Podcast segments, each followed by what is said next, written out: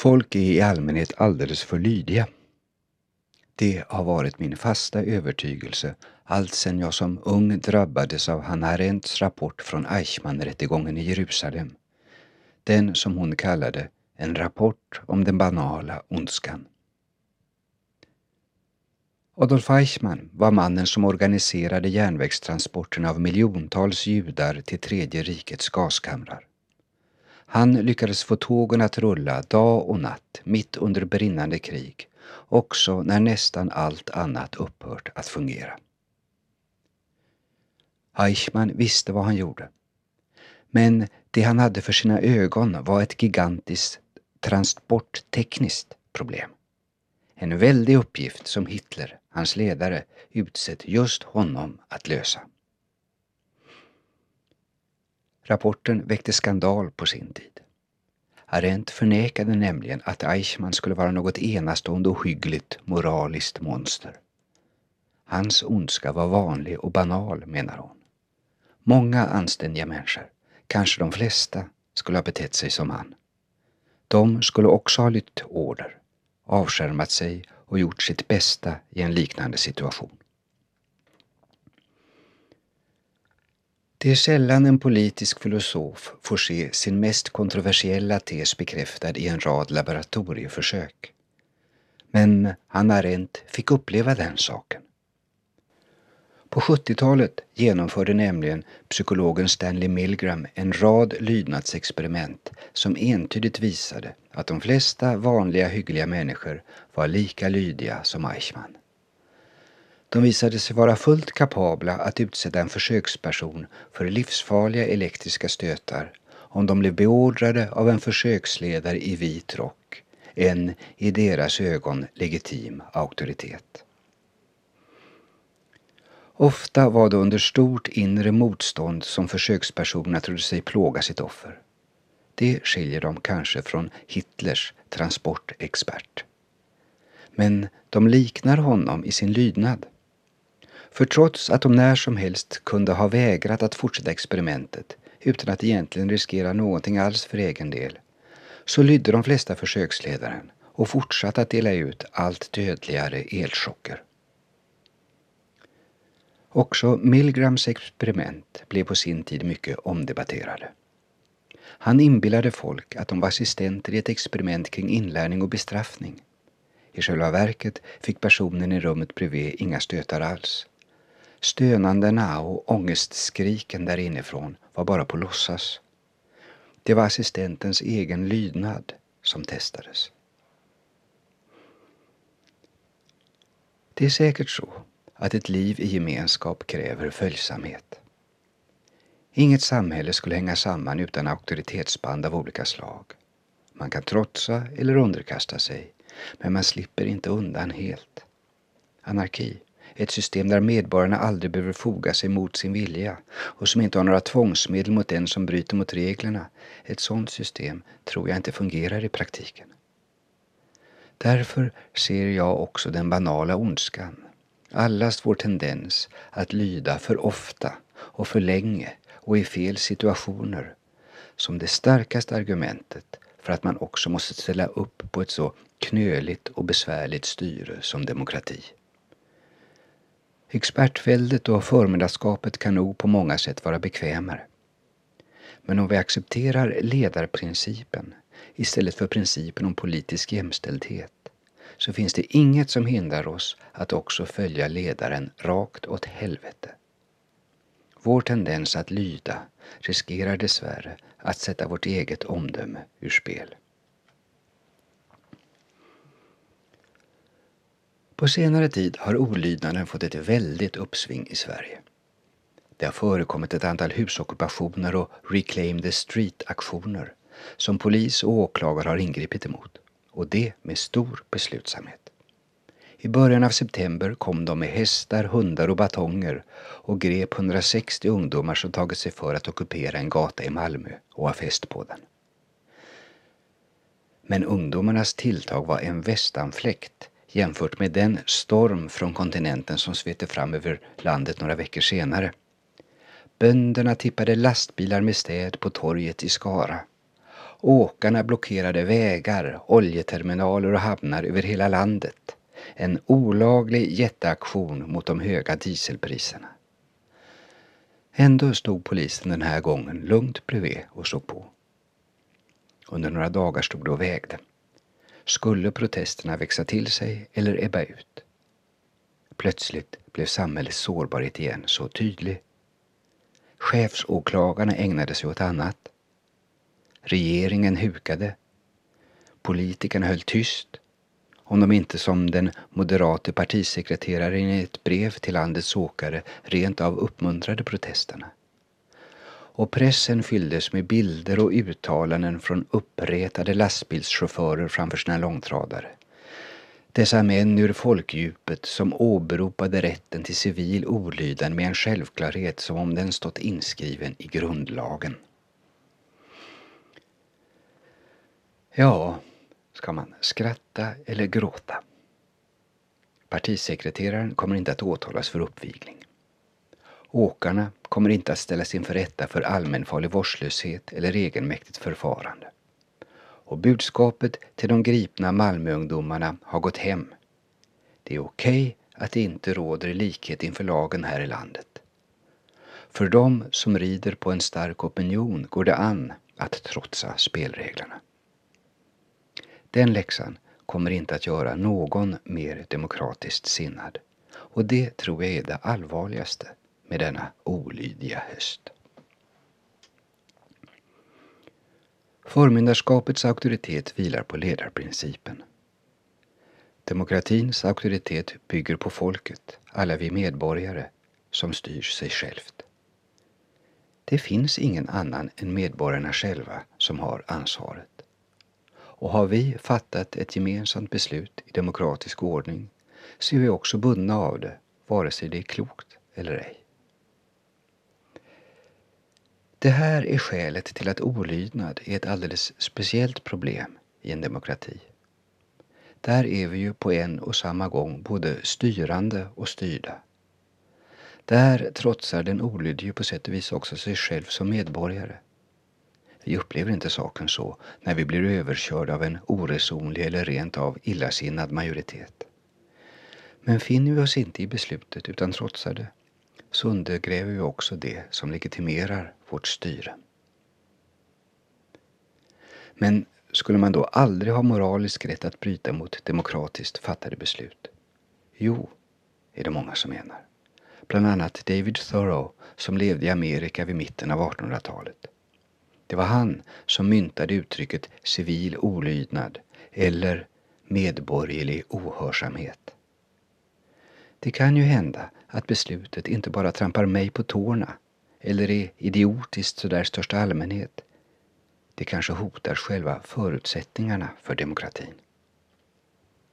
I så fall, menade Thoreau, är det ens plikt som ansvarig medborgare att vara ohörsam.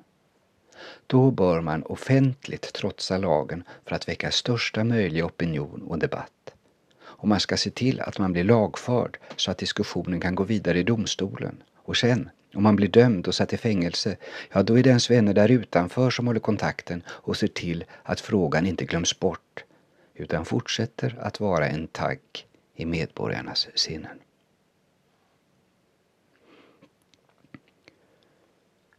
Folk är i allmänhet alldeles för lydiga. Det är fortfarande min fasta övertygelse. Men eh, självsvåldiga åkare som protesterar mot en tioöring extra i dieselskatt och kallar sitt lagtrots för civil olydnad. Ja, de väljer jag nog trots allt ändå att skratta åt. Göran Hemberg, översättare, berättare och folkbildare med demokratifrågor som specialitet var den som tyckte att folk i allmänhet är alldeles för lydiga. Göran Hemberg är projektledare vid Demokratiakademin i Sverige där man just nu bedriver ett landsomfattande utbildningsprojekt om just demokratifrågor. Men hur är det med ålänningarna? I vilka sammanhang är de beredda att trotsa demokratiskt fattade beslut och börja vara olydiga? Det har Eva Nyberg undersökt. Om de som makten haver fattar beslut som av de underlydande uppfattas som djupt orättfärdiga, vad händer då? Är medborgarna så laglydiga att de följer regler som de upplever som helt vettlösa? Eller tar de egna, självsvåldiga beslut som bättre överensstämmer med deras rättsuppfattning? Är det, som någon sa, EUs främsta förtjänst att det befrämjar civil olydnad också bland ett så laglydigt folk som det finländska? Finns det alls någon grogrund för eller tradition av civil olydnad på Åland? Det frågar vi oss i detta programmet i serien om demokratin på Åland.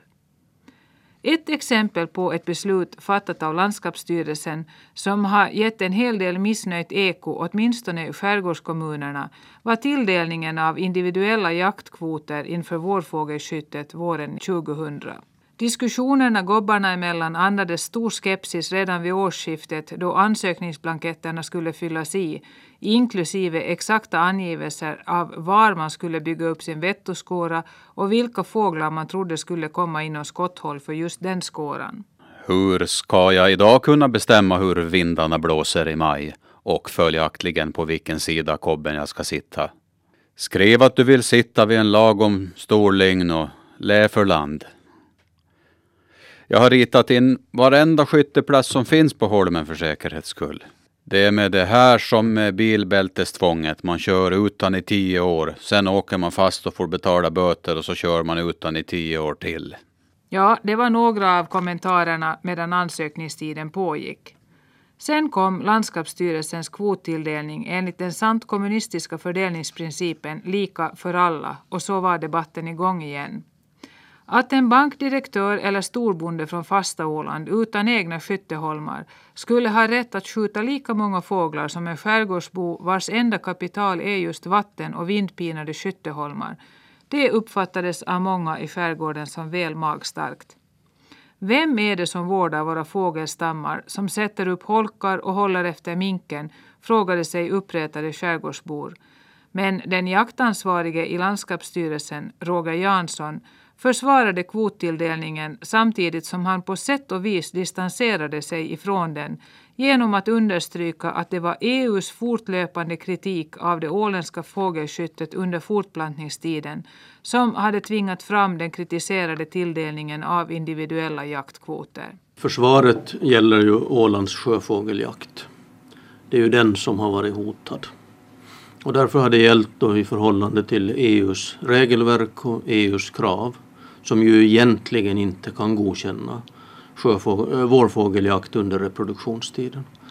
Att hitta system som kan accepteras av unionen. Och då är det här med, med kvotering och personliga jakttillstånd en sådan grundförutsättning, tyvärr. Vi kommer inte ifrån det.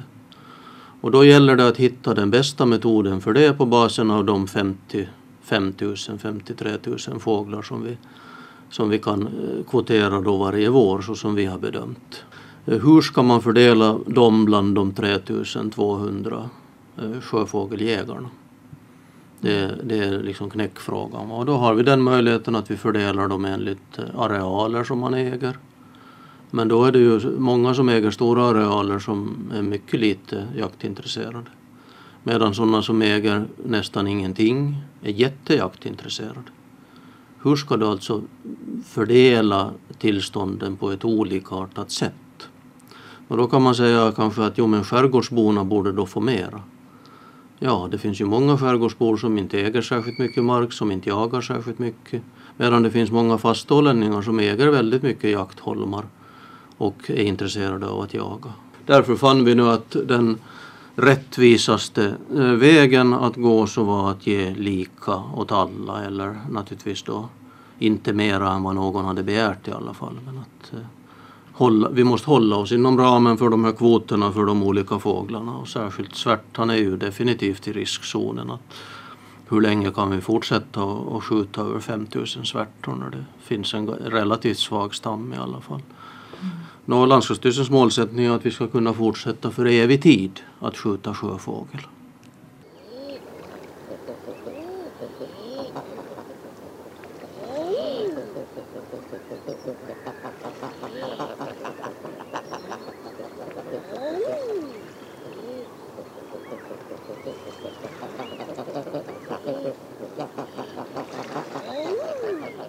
Det är en brist i det här systemet som vi har. Att redovisningen som kommer in efter årets vårfågeljakt så kommer att visa att vi har skjutit väldigt få fåglar. Varför tror du att, att den kommer att, att visa en så låg avskjutning? Då? Därför att många av dem som har eh, fått tillstånd på till exempel 18-19 fåglar så kommer kanske att skjuta bara 2-3. Några kanske inte kommer att skjuta någon alls. Medan de som skjuter över kvoten då, vilket det säkert kan finnas någon också, så kommer att redovisa bara kvoten. Så att redovisningen kommer definitivt att vara långt under beviljat antal. Men det, det spelar ingen roll eftersom eh, det inte kommer att styra kommande års kvoteringar utan vi kommer ligga kvar på den här nivån runt eh, strax över 50 000 fåglar. Mm. Men kommer mörkertalet i, i den här redovisningen tror du att öka? Antalet icke inrapporterade avskjutningar? No, det är klart att det, att det kommer att öka. Att, uh, inte vi inte vi så blåögda att vi inte förstår att åtskilliga kommer att skjuta fler än, än två svärtor. Det är inte meningen att man ska göra det men säkert kommer man att göra det. Men det är inte mycket att orda om. Kan du förstå indignationen i skärgården? Att enstaka jägare tycker att det är orimligt med så här små kvoter. Självklart förstår jag det. Jag är själv mycket indignerad och, och, och ledsen över att vi måste att vi måste lägga överhuvudtaget några sådana här begränsningar på den gamla eh, viktiga traditionen att, att skjuta vår, vår vårstek själv.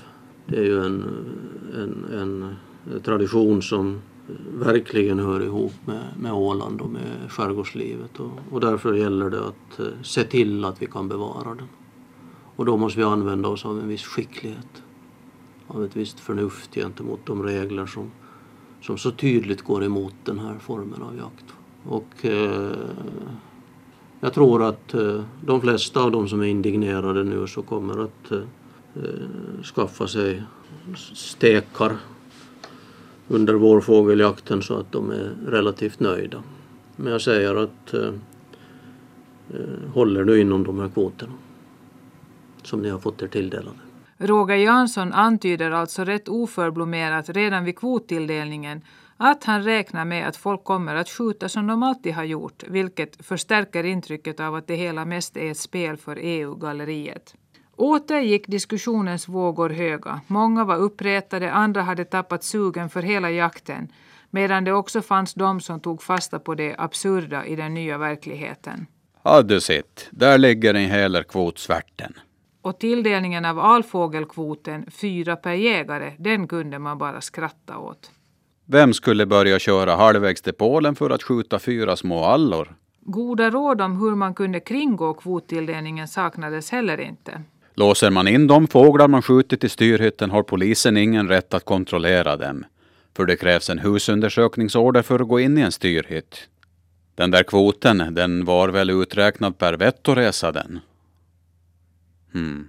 Åtminstone kan man kopiera upp sitt tillstånd och ta med en ny kopia för varje vettoresa. Då räcker nog kvoten längre. Per-Erik Eriksson, jaktvårdsföreningens ordförande i Fögle sedan många år, numera också lagtingsman, sammanfattar stämningarna under vettotiden nådens år 2000 så här. Ja, det är kvoteringen överhuvudtaget som, som man ju är kritisk emot. Att, eh, när man har en jakttid så borde man få bestämma själv vad man skjuter och inte att det kommer någon kvot som väl via EU då säger man har kommit till, det är väl det man är kritisk emot. Mm. Men det är ju då inte landskapsstyrelsens fel kan man säga att det kom en kvot utan det är ett sätt att försöka stryka EU medhårs.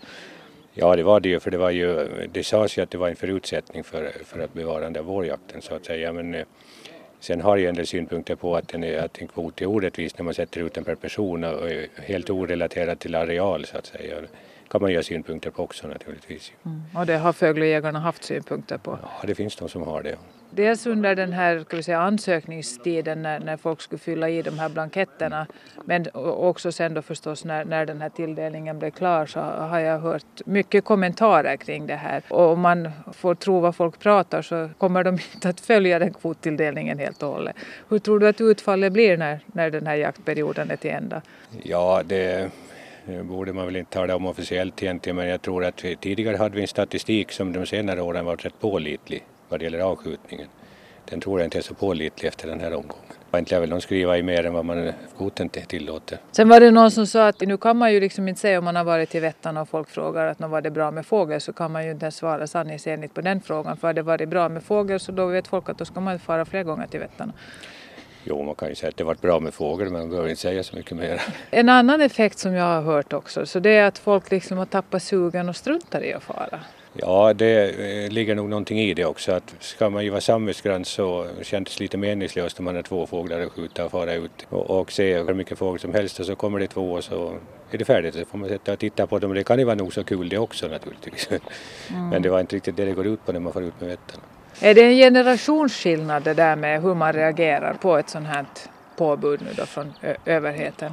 Nej, det tror jag inte att det är. Kanske de yngre känner det ännu mer frustrerande för de ser väl eventuellt vårjakten försvinna när de just har blivit jägare. Men tror du att, att om man säga, reagerar med att strunta i kvoten respektive att man struntar i att fara ut, att där kan finnas en generationsskillnad? Ja, det kan det möjligen förstås finnas, jo.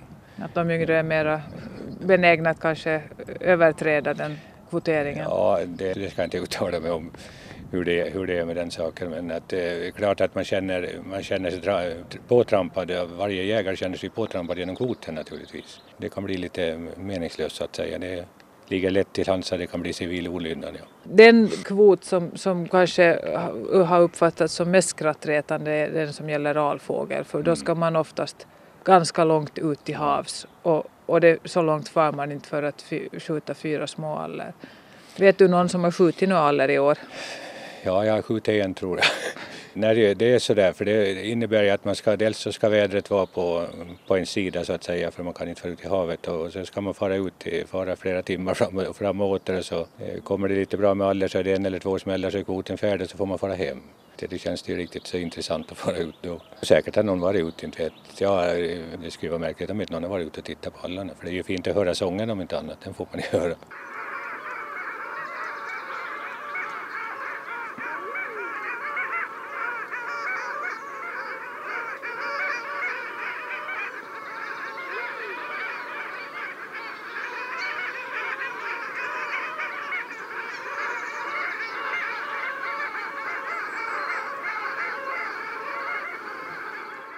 När du har varit i Vättarna i år, märks det att det är en förändring? Jag menar i, i stämningen? Det är lite nog sådär på något sätt lite sordin över det hela på det där. Man ska sätta räkna fåglarna hela tiden. Att nu, jag, jag, kan jag skjuta den där nu? Visst är det en sordin på det på något sätt. Ja. Är det färre skyttar då?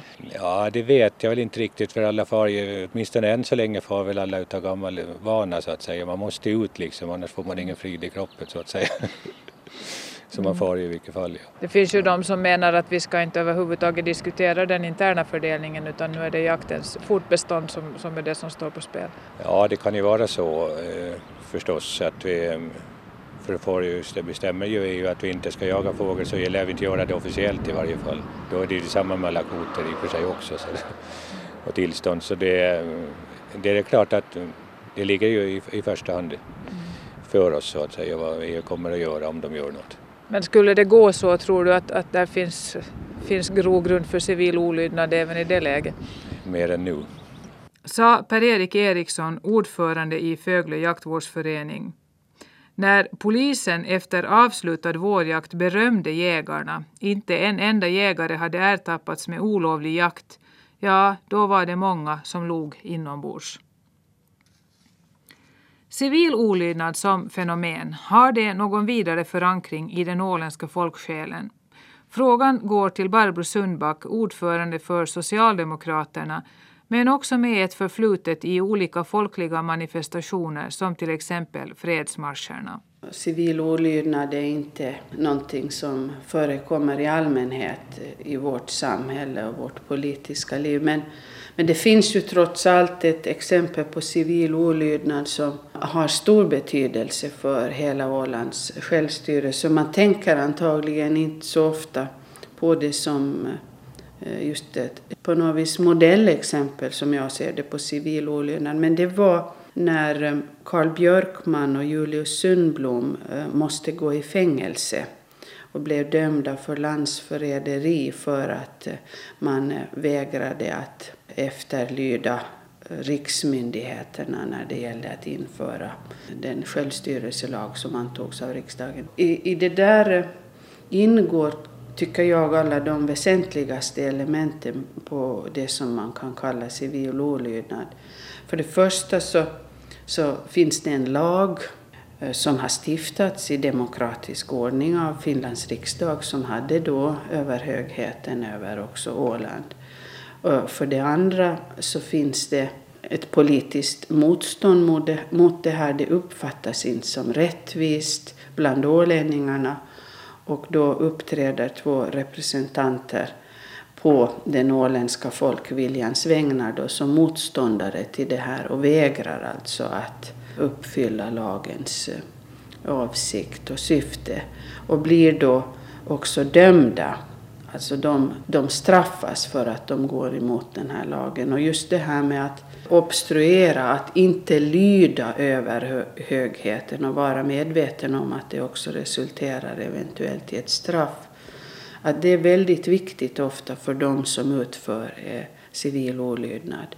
För begreppet betyder ju just att man inte lyder. Mm. Och man lyder inte eh, för att man menar att det beslut eller den lag eller den den överhöghet som, som kommer med något påbud kanske har formellt demokratiskt rätt men att själva innehållet i beslutet är orättvist och, och strider mot folkviljan eller den allmänna rättsuppfattningen. Och att straffet där är ett sätt att, att verkligen markera att man inte lyder, att man anser alltså att det här är, är orätt. Beslut kan alltså vara demokratiskt formellt riktigt fattade men ändå innehållsmässigt djupt odemokratiska, menar Barbro Sundback. När du talar om att det är ovanligt med just civil olydnad i, i Norden så har det att göra med att man har en lång sån här parlamentarisk konsensustradition så att man försöker inkludera också minoritetens åsikter. Det andra är just majoritetsstyre eller blockpolitik som man ser i den anglosaxiska världen.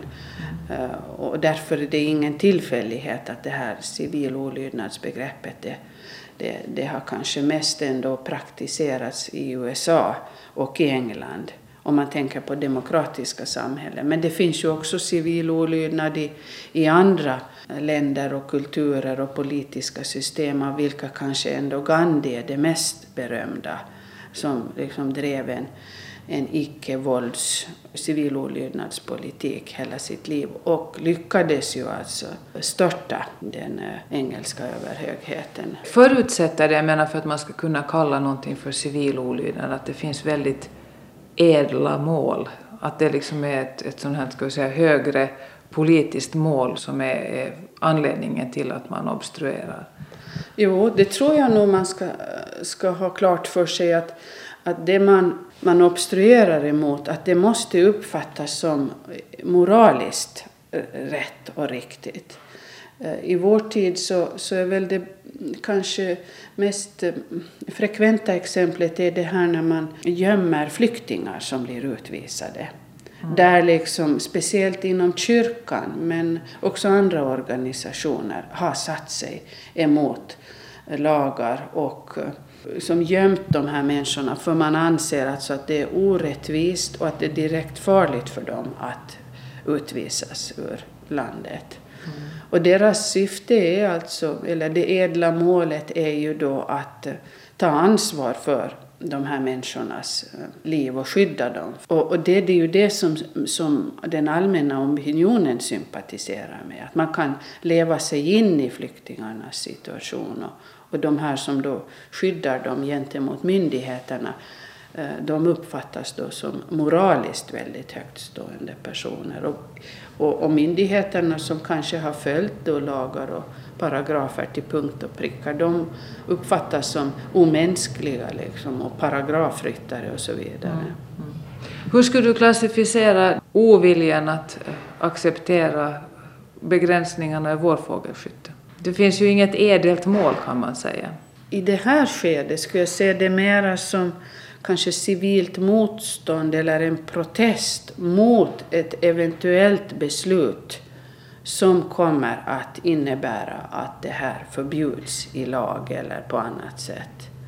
Och det är väl när det beslutet fattas, om det nu fattas, och de som vill fortsätta med fågeljakten då fortsätter alltså och eventuellt då blir på något vis fast av polisen och, och hotas att, att i domstol straffas för det. Det är väl då som det här med civil olydnad eh, eventuellt blir aktuellt. Men i det här skedet så ser jag det nu bara som en, en ganska sådär ah, vanlig politisk yttring, alltså av en, en mycket stark åsikt och där det finns en stark tradition alltså, som ställs emot helt andra mm, värderingar. Men, men där, där det redan fanns under vårens jakt och begränsningar som uppfattades som helt absurda av väldigt många mm. och som, som därigenom förmodat struntade i de begränsningarna i många fall. Den typen av civilt motstånd finns ju i, tycker jag, i vårt samhälle annars om man struntar i hastighetsbegränsningar. Man kanske låter bli att betala sin tv-licens. Och, och jag cyklar vanligtvis i Esplanaden fast jag vet att, att det är förbjudet men jag tycker det är så otroligt vackert så det brukar jag säga att det är liksom den mest aktiva form av civil olydnad som jag, som jag vad heter det, sysslar med. Så jag tror att alla människor på något sätt och i något sammanhang ganska konsekvent bryter mot eh, lagen. Men det är ju oftast då sån lagstiftning som inte leder till några konsekvenser. Och man har inget eh, politiskt syfte att ändra lagen. Men då är vi inte fullt så laglydiga ändå när det kommer till kritan som det kanske ser ut på ytan? Nej, men det, det, tror jag inte att vi är fullkomligt eh, laglydliga. Utan om man tänker bara på en sån som att skattedeklarera. Där, där är det väl så där att alla på något vis försöker åtminstone att få så mycket avdrag som möjligt till stånd och kanske inte uppge precis alla inkomster och så här. Men det finns ändå en sorts, för de flesta, en, en sorts anständighetsgräns vad man tycker att det är rättfärdigt. Men det är ändå privata handlingar och det är det som är skillnaden alltså.